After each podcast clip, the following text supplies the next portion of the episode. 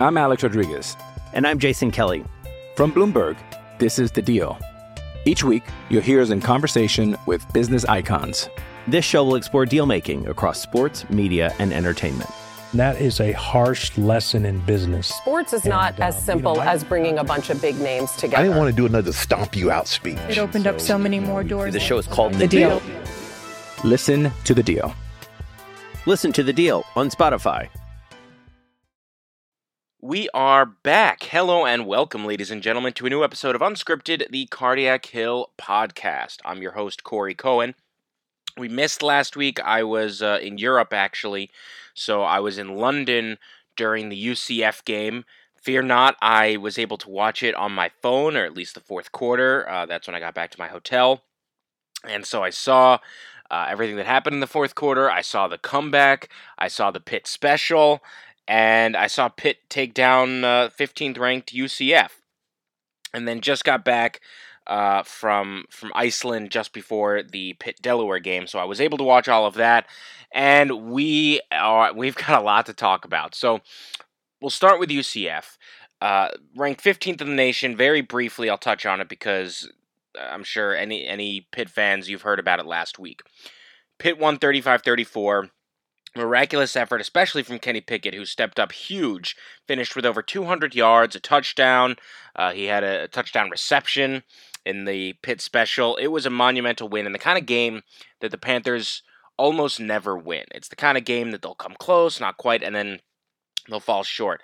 And so it really says a lot that uh, that Pat Narduzzi was able to earn this this win, and the team was able to earn this win, especially because other Pitt coaches haven't. And Narduzzi has proven proven himself to be able to get those wins on multiple occasions. Obviously, they beat Clemson number two, and they beat Miami number two, and then here uh, they were beating 15th ranked UCF, who hadn't lost a regular season game in literally years. And so, even though there was all the frustration coming off the loss at Penn State and the opportunity for a big win there, and they didn't get it, well, in this case, they were able to get their big win.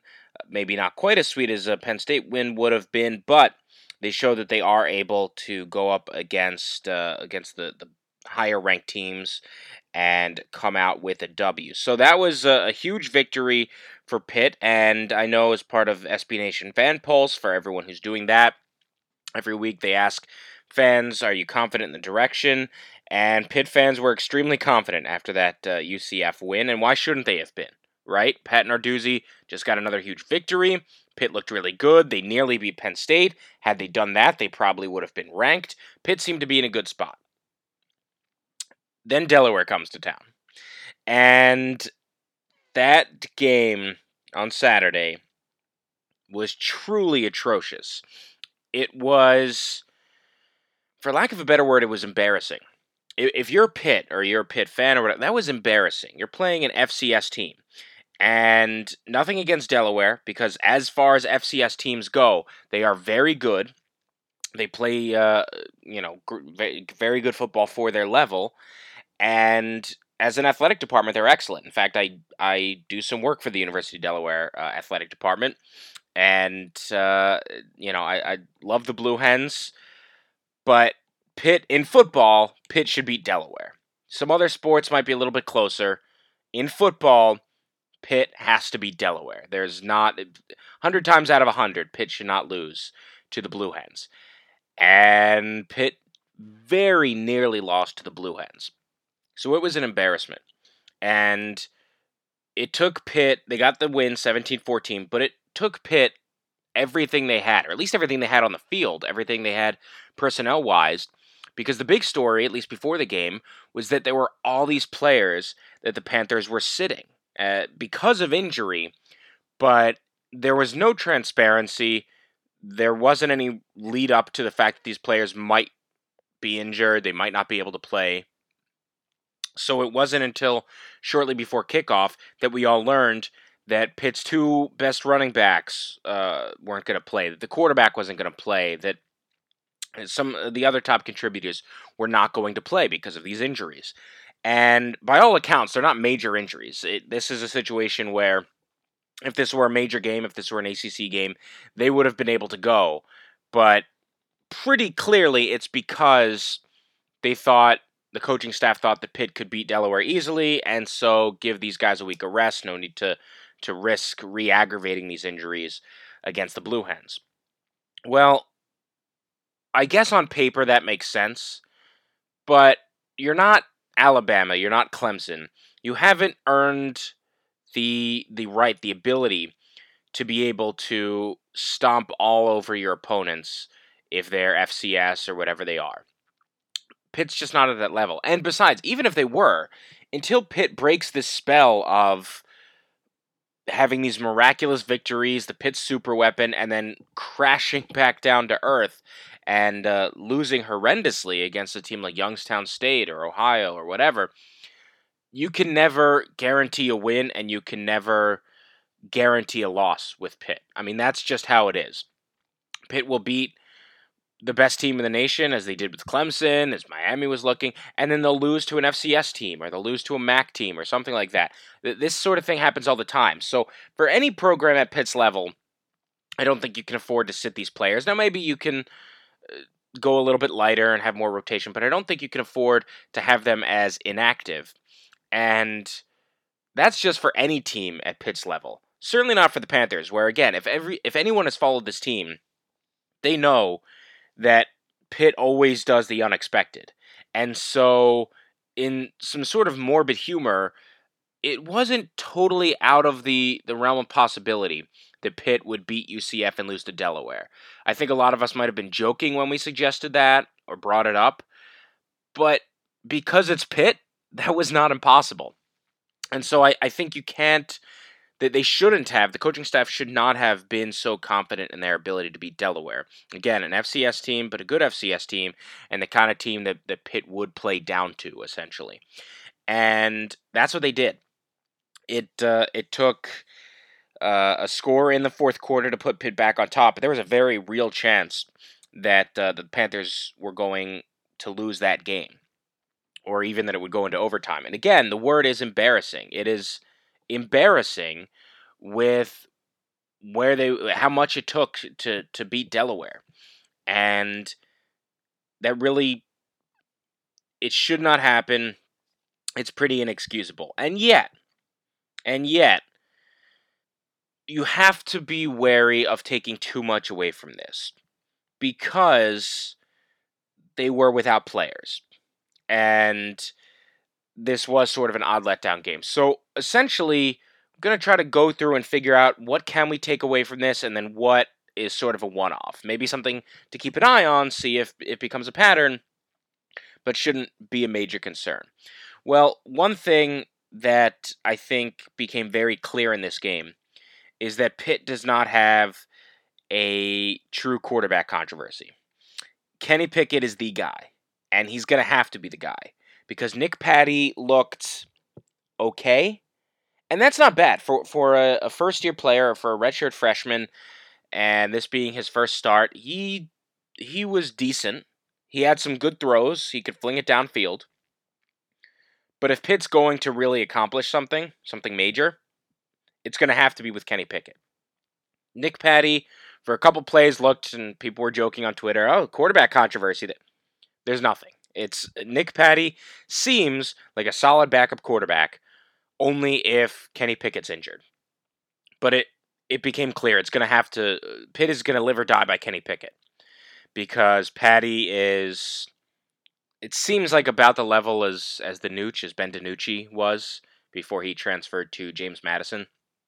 So that's one thing we learned, and I think we could take away. Another thing we could take away is that there's not as much depth in the running backs as we may have thought entering this season.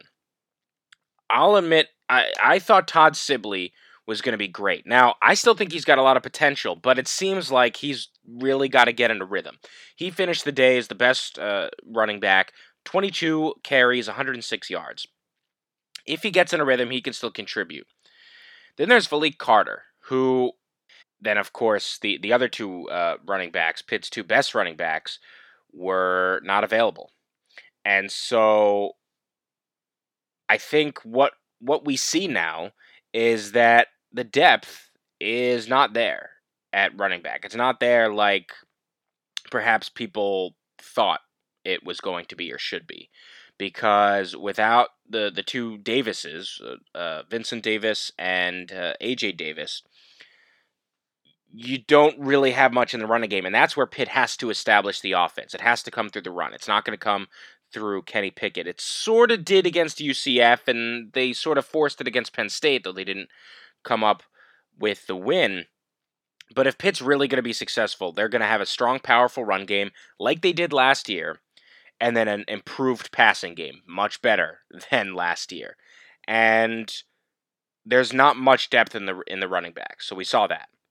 One other thing that I think we can take away is that the defense is legit. Now, again, I know it's Delaware, it's not a major team, but on all accounts, I mean, defense is defense, and football is football. And certainly in situations, you can take things away from that. And when there were situations where Pitt's defense had to get a stop, they had to get their team, the offense, in good field position. They could not allow Delaware to score because that would that would put the nail in the coffin. They stepped up throughout the fourth quarter. They knew exactly what they had to do. They had to give the offense a chance to go out and take the lead and win the game. And they had to limit the Blue Hens. And that's exactly what they did. So, again, even though it's not against the top opponent, the defense knew what they needed to do in the fourth quarter. They had to stop Delaware from scoring, and that's exactly what they did. And so, major credit to the defense. This looks like a unit that is that is eh, what we all thought Narduzzi should and would have at this point in his career. And that's a good thing for Pitt fans. By the way, all this without arguably their two best players on that unit. And so Pitt's defense is in a really good spot. I think you can take away those things. One other thing that I think you take away is, uh, or I guess you could bring this back, is the questions about the coaching staff. Because even without those players, that coaching staff seemed like they were playing just not to lose. In fact, sometimes it seemed like they were playing to lose. They were doing such boneheaded play calls and strategies, and it seemed like they were actively trying to lose. But certainly, they never really seemed like they were going for the win. They never seemed like they felt confident about it. And you're not going to win ball games like that.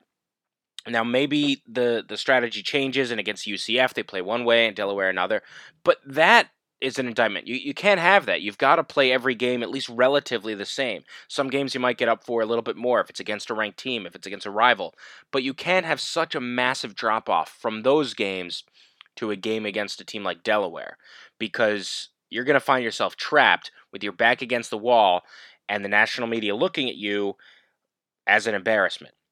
So because of that, there are questions about the coaching staff. And with Narduzzi, it's it's just been this constant up and down. I mean, you come off the, the Penn State game and the horrible decision to kick on fourth and goal from the one, and you're thinking, okay, he's not the guy, or there's a very real chance that he's gone at the end of the season. And then he comes back the next week and beats UCF, and that's something that he's done multiple times, is beating ranked opponents, getting national attention for taking down uh, teams that might have a, na- a national title hopes Clemson and Penn State, and then Miami, and now UCF. So he's shown he can do that, but he's also shown that he can be stubborn and make some huge mistakes. And so then, just when he's riding high off the UCF win, then he comes back down to earth with his Delaware performance. And so that is a major concern that this happened at this point. And this is something that, again, Pitt's not too.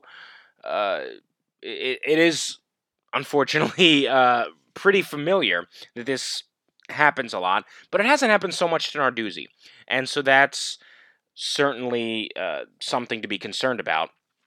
And so he's still not quite on solid footing, uh, but I will caution everyone: this was just one game, and I know that's that's tough. I know it's a podcast and you're supposed to have the hottest takes, but this was just one game. They were missing players. They came. They just came off a huge win. Some things happen, and they came out very flat. I don't think it's unforgivable. Now, I think multiple things can be true at the same time. Was Saturday's performance an absolute embarrassment? Yes. Should they burn the tapes and never look back? Yes. But was it unforgivable? No. Not unless this becomes a pattern. If this becomes a pattern, if for the rest of the season they come out and they play like they did against Delaware, or if every time moving forward, next year and the year after, if they play down to their poorer opponents, then you've got a real problem. And then you've got to start coming up with, uh, you know, putting the pieces together. But at this point, I still think it's one game and you can't take too much away from it. You you had an awful game but you got the win. A loss, I think, maybe would be unforgivable, but you got the win. You came out with it, and now I think you just burn the tapes and move on. As long as it doesn't become a pattern, as long as this isn't what Pitt always does, you could just call it a one off and you can move on. And I think that's the strategy. Again, if this this does not continue if they play better than they did on Saturday. And they're going to have to because now the rest of the season is ACC play. And we know that uh, Pitt is desperate for back to back ACC coastal titles. That would be a huge milestone for this program. We're going to talk about that in just a second. The Duke game coming up this weekend, plus wrapping up the non conference schedule in just a moment. But first, a word from our new sponsors. I'm Alex Rodriguez. And I'm Jason Kelly. From Bloomberg, this is The Deal. Each week, you'll hear us in conversation with business icons. This show will explore deal making across sports, media, and entertainment. That is a harsh lesson in business. Sports is not And, as uh, you simple know, I- as bringing a bunch of big names together. I didn't want to do another stomp you out speech. It opened up so many more doors. The show is called The Deal. Listen to The Deal. Listen to the deal on Spotify. Okay, so before we uh, go on to next week, let's talk about the non-conference schedule and just wrap things up. How'd they do? Well, they played three games. They got Ohio. They beat the Bobcats twenty to ten. Form- performance was okay. You got out of there, whatever. Then you go on the road to Penn State uh, at State College, 13th ranked Nittany Lions, and you have a good chance to beat them. At least send them into overtime. You come up short because of a very, very dumb uh, coaching decision. And then you come back home, you beat, or excuse me, four uh, non-conference games. I said three. Uh, you come back home, and uh, you've got UCF, a ranked team, haven't lost a regular season game in years, and you get a huge performance, a clutch play at the end, a creative play. You stun uh, th- this team, and you've got the whole country paying attention to you. And it's the Pitt special, and it's it's a great story. And then you come out, and you are absolutely flat against Delaware, but you get the win. So at the end of the day, you're three and one. You could have been 4 and 0 because that Penn State game very well could have been a win. But you also could have been 1 and 3. so, uh, you know, they very well could have lost to UCF if the Pitt special doesn't work out or a couple things don't work out. And they very well could have lost to Delaware. So it's tough to take too much away because I mean, that's football. It's one play goes one way, another play goes the other, and that's just how it is.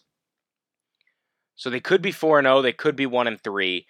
Uh, ultimately, you you got what you needed out of the non-conference. You got three wins. I think that's more than any of us expected. I think everyone was predicting two wins against Ohio and Delaware.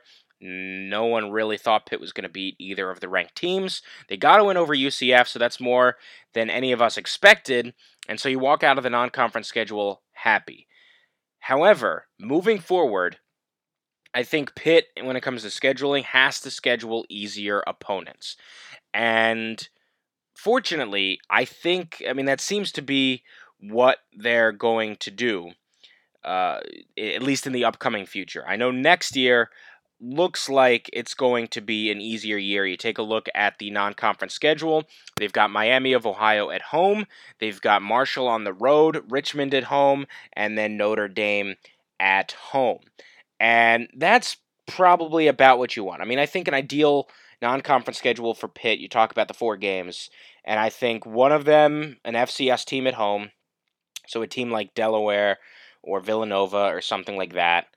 Uh, then I think sort of a uh, a a local team, maybe a MAC team, a team from the state of Ohio or Michigan, uh, something like that that should be a relatively easy win. This year was Ohio. Next year, Miami of Ohio. Should be a relatively easy win, uh, but not quite an FCS team. Then I think you go so for more of a mid-level uh, team. I think that could be something like Temple. I think it could be uh, maybe another Power Five team that you're pretty sure is not going to be that good.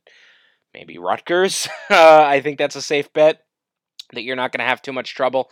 So a team that maybe looks good on paper, it seems like a legit matchup, but you can also put yourself with a, a good chance of winning that game, and then a big rivalry game.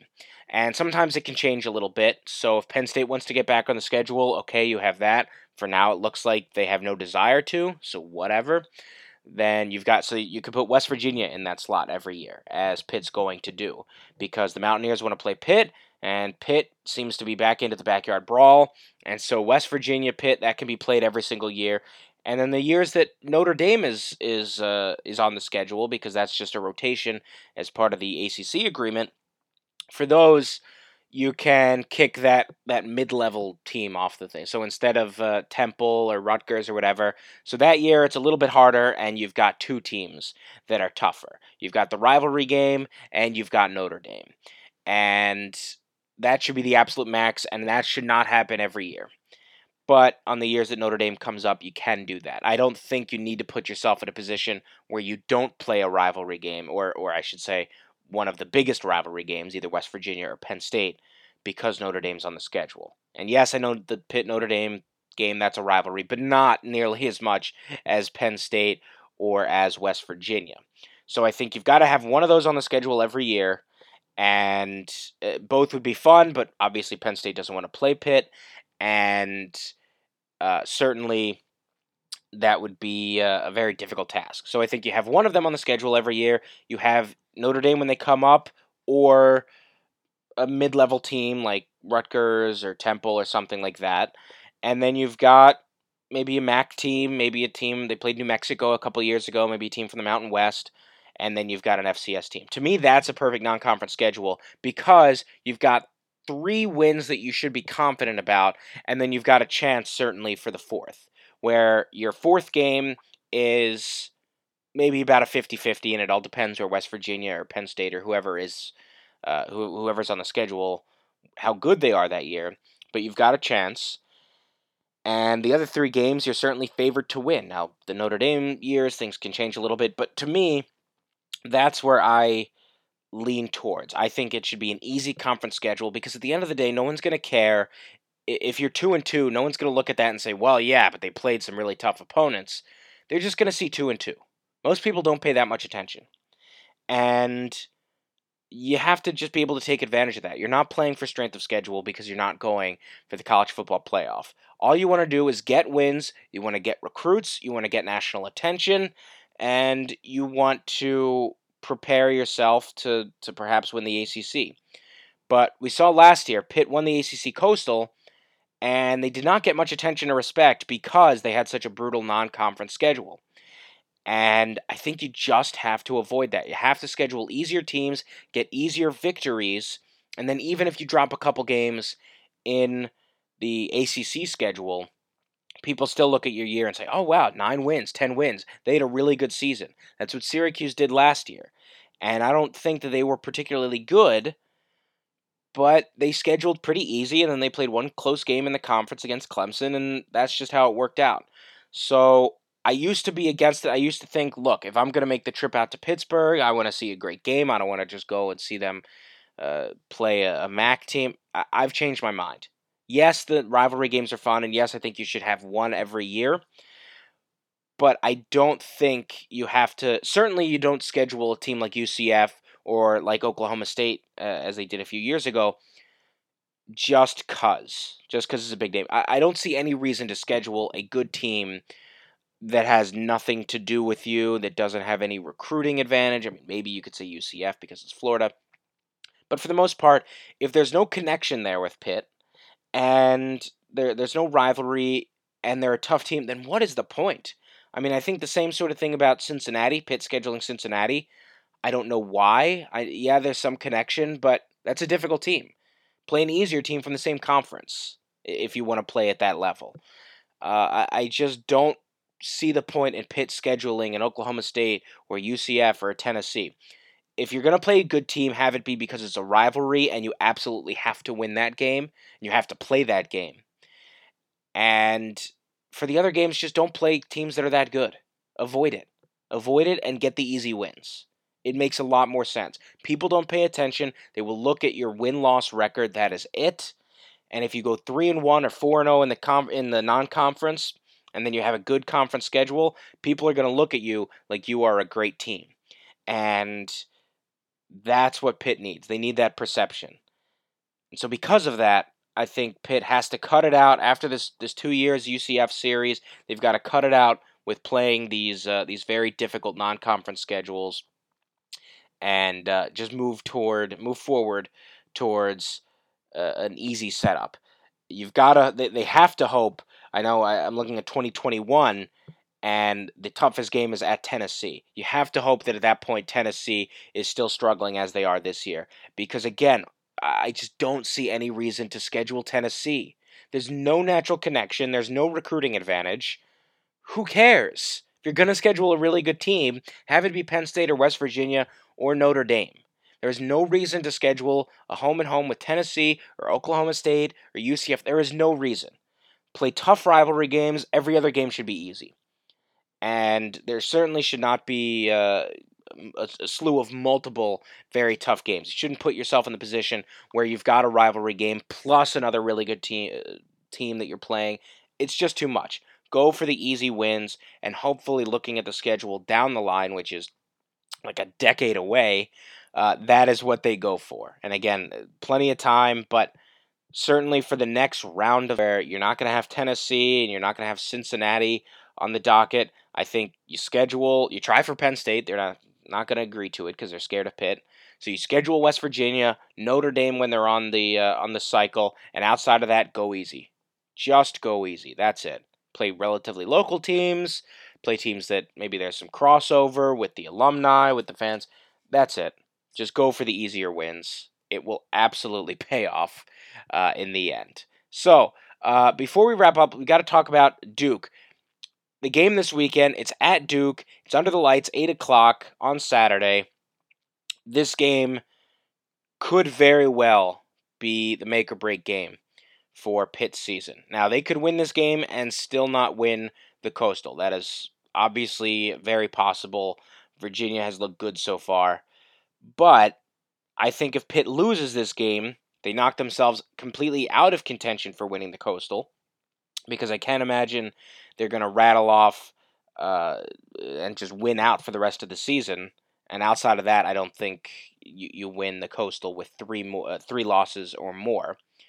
So I think if you lose this game, you're out because all of a sudden Duke is undefeated, Virginia is still undefeated, and you're just out of the picture already before the season starts. I again, if you win, it's not a guarantee, but you're at least in the conversation. You can at least press for that. It's Virginia and North Carolina and Pitt and Duke, and those are the teams that are going to go after it. But you have to win this game. I don't think it's enough to play close. It's not like the Penn State game where outside of the one very dumb decision, you walk away and say, okay, they played a really good game, they look good, that's fine. You need to win this game. Because you lost to Virginia, you cannot start the conference 0 2, not as the reigning ACC Coastal champions. You need to come out, you need to win, and we'll see. It's it's going to be uh, a tougher atmosphere than you might think for Duke football. When the team is good, they get into it down there in Durham, and uh, certainly it looks like this team is pretty good. Uh, yeah, they got blown out by Alabama week one, but since then they've looked very good, including uh, at Virginia Tech in Blacksburg. They dominated the Hokies. And now for them, this is sort of a, a perhaps make or break game. Certainly a make game. I mean, if Duke wins this game, they are firmly in the hunt for the Coastal title. And so they want this badly. And Pitt needs this badly because they can't afford to drop an 0 2. That's a hole that they can't get out of. That's where Virginia Tech is right now, and you cannot be there.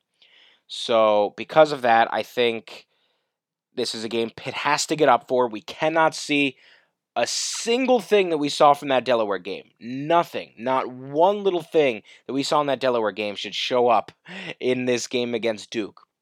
They need to come out and play like they did against UCF, against Penn State. They need to come out strong. The defense needs to keep playing as uh, phenomenally well as they have. The offense has to pick it up. Pickett has to be back. Uh, Vincent Davis and AJ Davis have to get it done on the ground.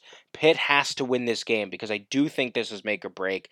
Yeah, they've got some other close games that can go both ways, but after after Duke, I just don't see any game that I think more as the fulcrum of this season. Syracuse, yeah, but they're in the other division, so it doesn't directly affect as much. Miami doesn't look like they're going to be a force to be reckoned with. Maybe they will. Who knows? Uh, that'll be a big game, but we don't know. Georgia Tech should be an easy win. North Carolina might be a big game. Virginia Tech, I don't think so. And Boston College, not in the same division. This game, this game against Duke is the big one because it's looking like Virginia and Duke, maybe North Carolina, who knows about Miami, but teams positioning themselves for the Coastal. And if Pitt wants to put themselves in that conversation, you have to beat the Blue Devils. So a huge game, 8 o'clock uh, this Saturday night at Durham, and Pitt has to go out and win. They just have to. They have to get their first ACC win of the season. So before we go, Panther of the Week. Not many options coming uh, from uh, Pitt football. I will give it to Kirk Christodoulou, the punter out of Australia. He was, uh, again, really great in this game against Delaware. Had some clutch punts. And for someone who last year I thought this guy just does not have it, he's not a punter. And even the beginning of this year, I was concerned after the Virginia game. He has stepped it up. And when the other special teams player, Alex Kessman, has not looked good, Christodoulou has. And he seemed to be the MVP of that Delaware game, which is kind of sad for the team's part that your punter was your best player but I legitimately think that he was. Also, Panther of the Week, have to go Pitt Volleyball. As long as they keep looking great, you got to keep giving it to them. They they did beat Penn State at State College last week, then they lost at home, so they split the series. But to get one win out of two and on the road against Penn State, one of the best teams in the country, that's huge. So Pitt Volleyball, Panther of the Week, as well as Kirk Christodoulou. So that'll do it for our episode of Unscripted. Uh, again, thank you so much for listening.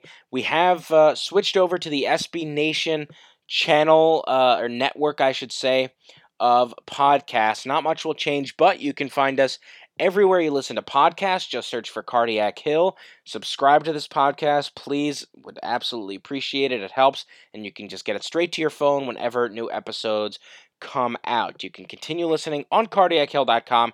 Check out all the great stuff on the website. You can follow me on Twitter at Corey E. Cohen, C O R E Y E C O H E N. And of course, you can tweet me uh, with any thoughts or questions about the new podcast setup. But again, thank you so much for listening, for joining us on this ride. It's uh, been an exciting time and a huge, huge game for the Panthers this weekend. So, a lot to talk about coming up next Monday. But for now, I'm Corey Cohen, signing off from Unscripted, the Cardiac.